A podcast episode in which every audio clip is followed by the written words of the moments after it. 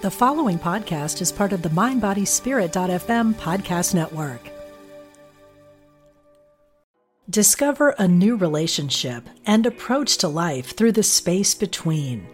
Join spiritual teacher Brittany Mondito for a moment of silence, a weekend workshop May 24th to 26th at Omega Institute's beautiful campus in Rhinebeck, New York. Everything we're searching for lies behind what we're running from, Brittany says. Reconnect with your inner sense of safety, grounding, and centeredness. Learn more today at eomega.org/thrive. Support for this show comes from Flatiron Books, publishers of Real Love, the new book from Sharon Salzberg. Learn to connect more deeply and redefine love with this creative toolkit of mindfulness exercises at SharonSalzberg.com. From Spirituality and Health magazine, this is Essential Conversations. Our guest today is Lizzie Velasquez. She's an internationally famous motivational speaker, a YouTube personality, and an anti bullying activist who's been featured on The View, The Today Show, and in Forbes magazine, People, and Allure, a number of other publications.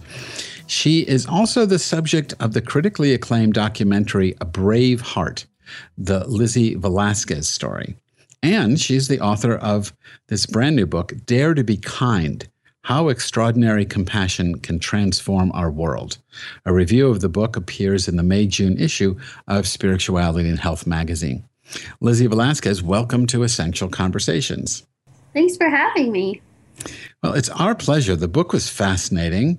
Your situation is intriguing and the way you are dealing with it is inspiring. So let's jump in. I mean, I know you've told this story, I don't know how many dozens of times, and you've done so so eloquently, but our listeners need some brief introduction to, to your situation. So um, tell us how you came to be featured in, in the documentary and how you came to write the book. Absolutely. So I was born with a rare syndrome that doesn't allow me to gain weight. Uh, so, as you can imagine, I was very small. Um, I was born two pounds, 10 ounces, and my size has just been very tiny ever since then. Um, besides that, everything else with me is has been completely normal. Um, I have a, a, weak immune system, but I feel like that's the biggest thing.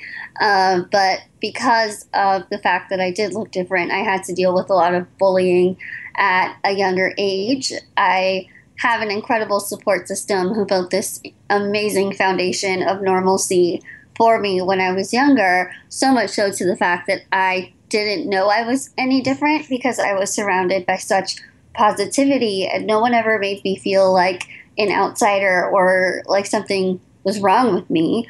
Um, that is until I went to school. And being a, a young kid, it's very confusing and frustrating because, on one hand, you're just Lizzie. And on the other hand, you're Lizzie, the girl who looks different, and what's wrong with you? And so that caused a lot of different types of issues as I got older. Um, it also came along with I. I've been undiagnosed. I was diagnosed for the first time when I was 25 years old. So a majority of my life was spent thinking and knowing I'll always be a question mark. And again, my support my support system was super amazing and always lifting me up on the days where I needed the extra help. And it wasn't until high school that I found a video on accident that someone posted of me calling me the world's ugliest woman, and 4 million people had seen it.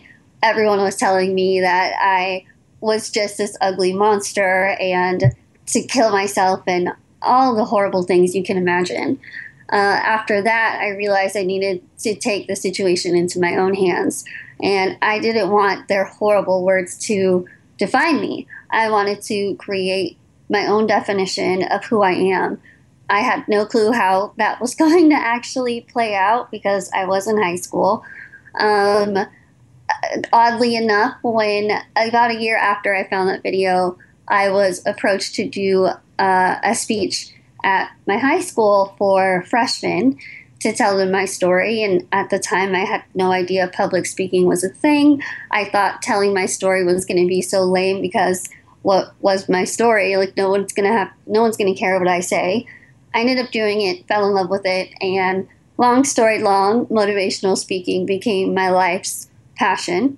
Uh, I graduated from college, and from then on, went on to be a professional motivational speaker an author, an activist, and now have this amazing platform to be able to use the personal experiences I've had that have been really challenging and use it as a way to help other people who might not know how to use their own voice.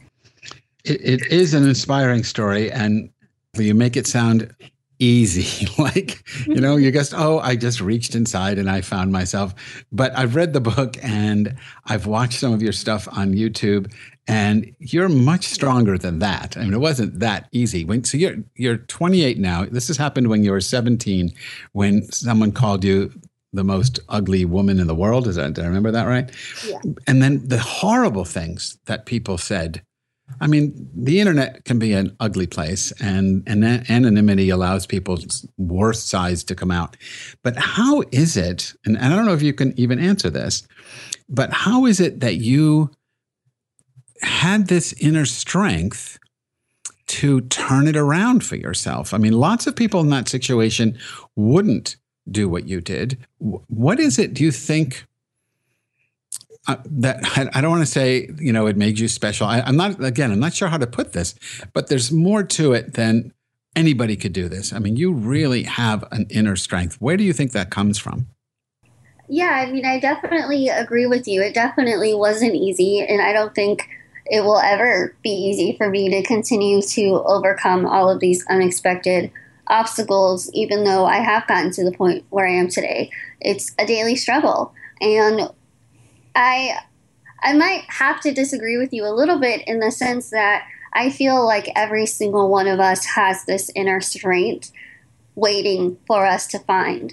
And we don't know we don't often know that it's there, or we might not know how to get to it because we might be living this life where things seem like they're just falling into place when they're supposed to. And I study and I get good grades. I work hard and I make a lot of money. And I do these things, and then a positive outcome will happen. And so you don't necessarily need to use that inner strength per se.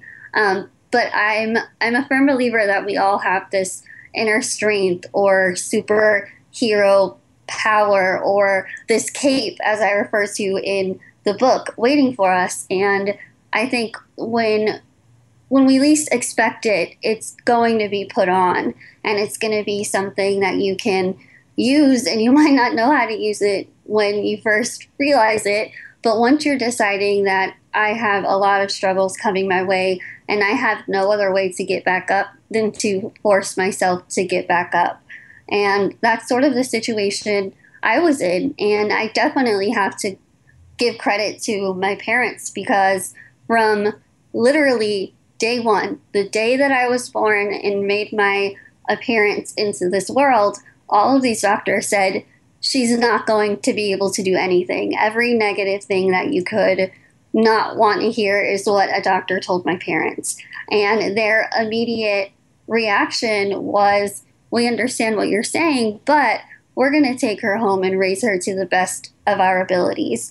And to have that foundation started for me at, at such a young, young age, and to have that continue to grow with support and courage and bravery, and most importantly, laughter, I think that's when I have to dig into this inner strength bag, I guess you could call it, and use it to help me overcome any small thing or any large thing. But you're right. It's it's a lot easier said than done.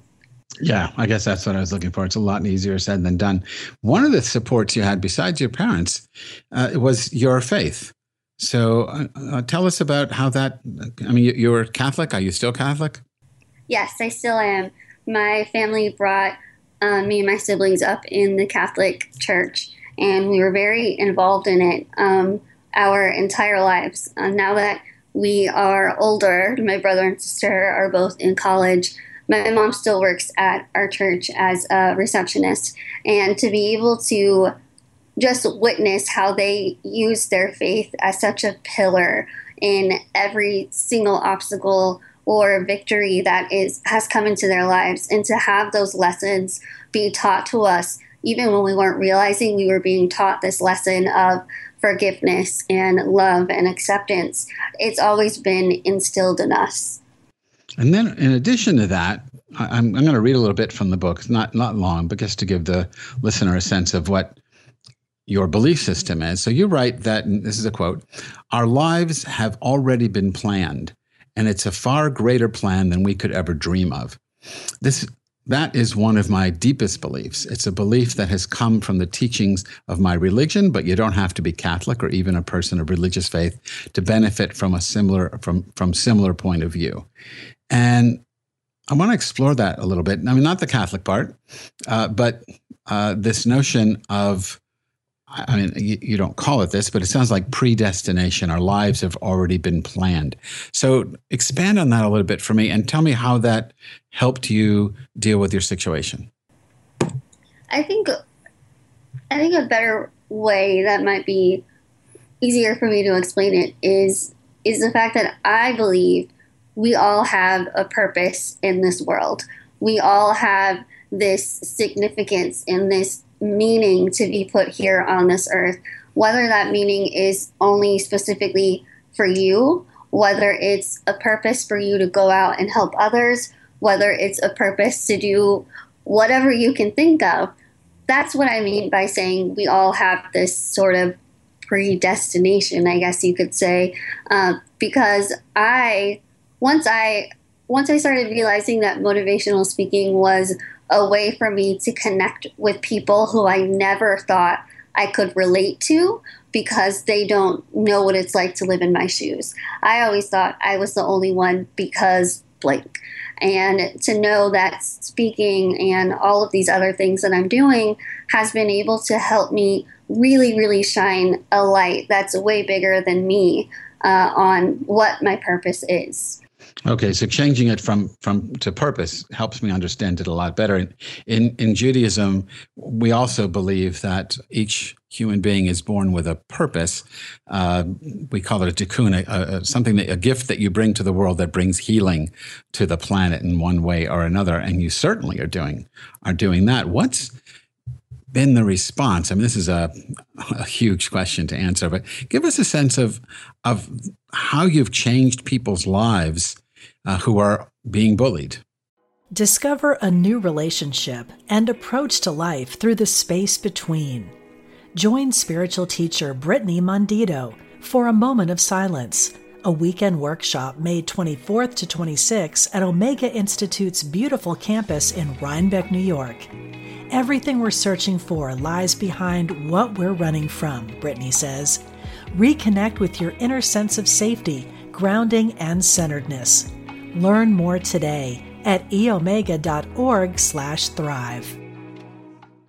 It's been surreal to say the very least. I think every day I'm honestly surprised at the impact that my story has had on people around the world now. I mean, I remember when I was 17 and just in high school living in Texas and came home to my small little bedroom and decided I need to change the way I feel like my life could potentially go. And to be able to do that and now see it on such a, a larger platform, I'm now able to hear other people's stories. And I feel like I, at the beginning, did what I did so I could learn how to use my own voice. It was my own therapy in a way. And I'm now at a point where I've told my story and I will continue to tell my story, but I'm at a point now where I can tell your story. I can tell what what you're going through or what your struggles are and help everyone sort of pull up those blinds and say you're not alone. We're all in this together. We're all humans and at the end of the day, we all struggle through something or another. So, so that really speaks to, in, in my mind, as I'm listening to you, to your uh, web series Unzipped with Lizzie Velasquez. Tell us about that. the show is something I am so very proud of. It was my first time to ever host anything. For 10 plus years, I've always been the one asked the questions, and I'm now the one who is asking them. I told myself at the beginning of the year that I wanted to push and do whatever I could to be comfortable with the uncomfortable. And that came in the form of an idea I had to branch out. And I want a lot of people know me as Lizzie, the inspirational anti bullying activist, and I will forever be that. But I feel like I have a lot more to offer in so many different topics. And I had to challenge myself how can I how can I help people in a different way? And I knew I wanted to try something that I've never I've never done before. And I've always had this idea of having a series where I can help people talk about confidence. And we filmed 10 episodes, each episode focused on a different event. So it was all about confidence in any situation. And what I loved about the show is that we had guests from all over the spectrum, whether they were younger or older or moms or people who I might not necessarily sit down on a regular basis to talk to. I was able to have them on the show and hear their views on different topics, such as dressing appropriately to an interview, or how do you dress comfortable enough to go on a first date, or how do moms feel confident before, during, and after pregnancy. So this is this is um, more of your motivational work, more of your. I mean, it doesn't matter what because part of part of it, as I was watching some of the shows, part of it deals with body image and you know what people are wrestling with in their in their own lives around their their physicality. Uh, but you're really you're dealing with with confidence and competence across this across the board any anything that people are wrestling with you and, and this is a question, though it comes out more like a statement, your experience in life so far, and again, you're only in your 20s, but your experience in life so far has been so deep that you can really bring a a level of insight that people lack about themselves.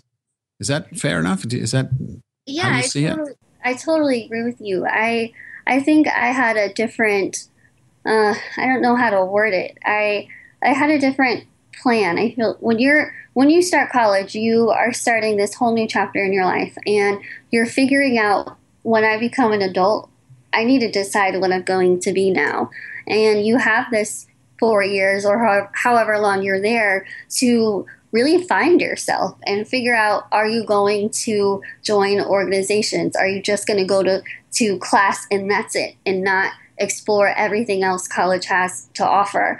And my experience was different in the sense that I was already doing my career while I was still a freshman in college. I would go to class Monday through Thursday. Friday, I'd get on a plane and leave to go speak. And I would write my book on the airplane and do my homework at a hotel and then do it all over again. Mm-hmm. And it was it was a good and a bad thing. And looking back now, it was it was a lot to take on at one time.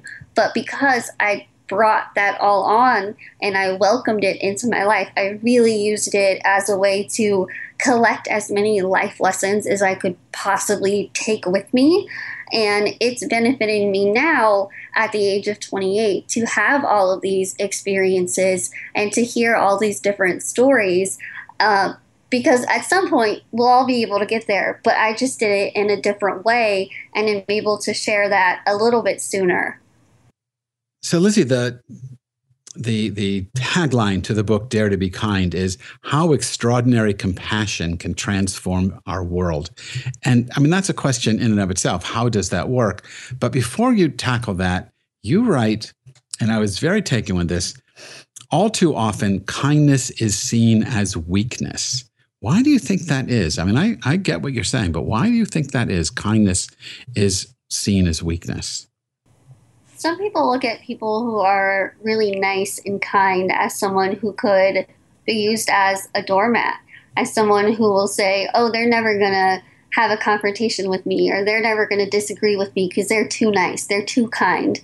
And that's, I feel like I've experienced that uh, a time or two where people think I'm I'm physically in this small body and I'm being really nice to you because that's genuinely who I am.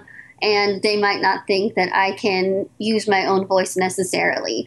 And when I'm able to have a conversation with them and they are able to realize that I am an adult and I can speak about issues that I'm very passionate about, it sort of changes the tune of the conversation. Hmm, okay. I mean, yeah, you have a small body, but you have a very strong presence in the book and on the screen. So I, I think people must realize that very, very quickly because you have you have this real this real power in of spirit. So how how does it transform the world? So I, I, get now how you understand that you know kindness might is seen by some as a weakness. How do you see it transforming our world? I've always said that it takes one person to make a difference. I'm not sure if you're familiar with the story about the little boy and the starfish. Uh, he is a little boy on the beach and he's picking up a starfish one by one and putting them back in the ocean. And a man goes up to him and says, Why are you doing that? There's so many. And you're wasting your time. And the little boy replied and said, I made a difference for at least one of them.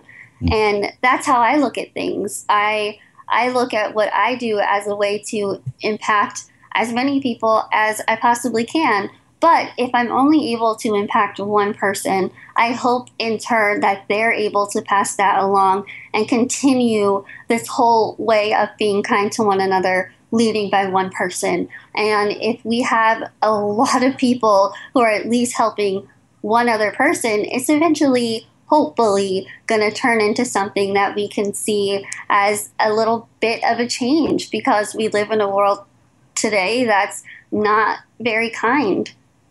So, do you have any suggestions for listeners if there's one or two things they could do to begin to make kindness a habit? Being kind to yourself first.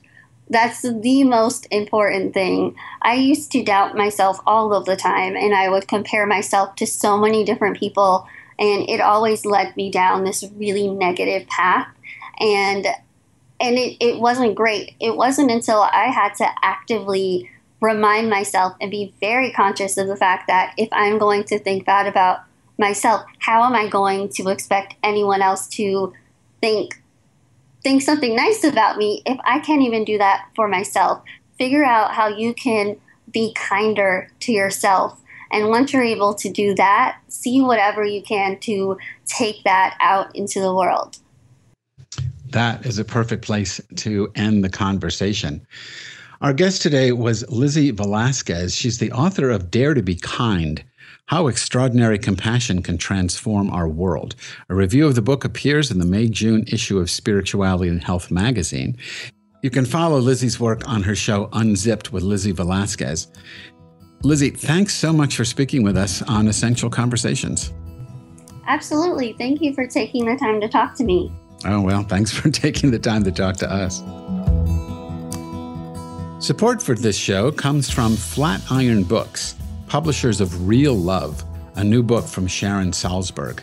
Learn to connect more deeply and redefine love with this creative toolkit of mindfulness exercises at sharonsalzberg.com.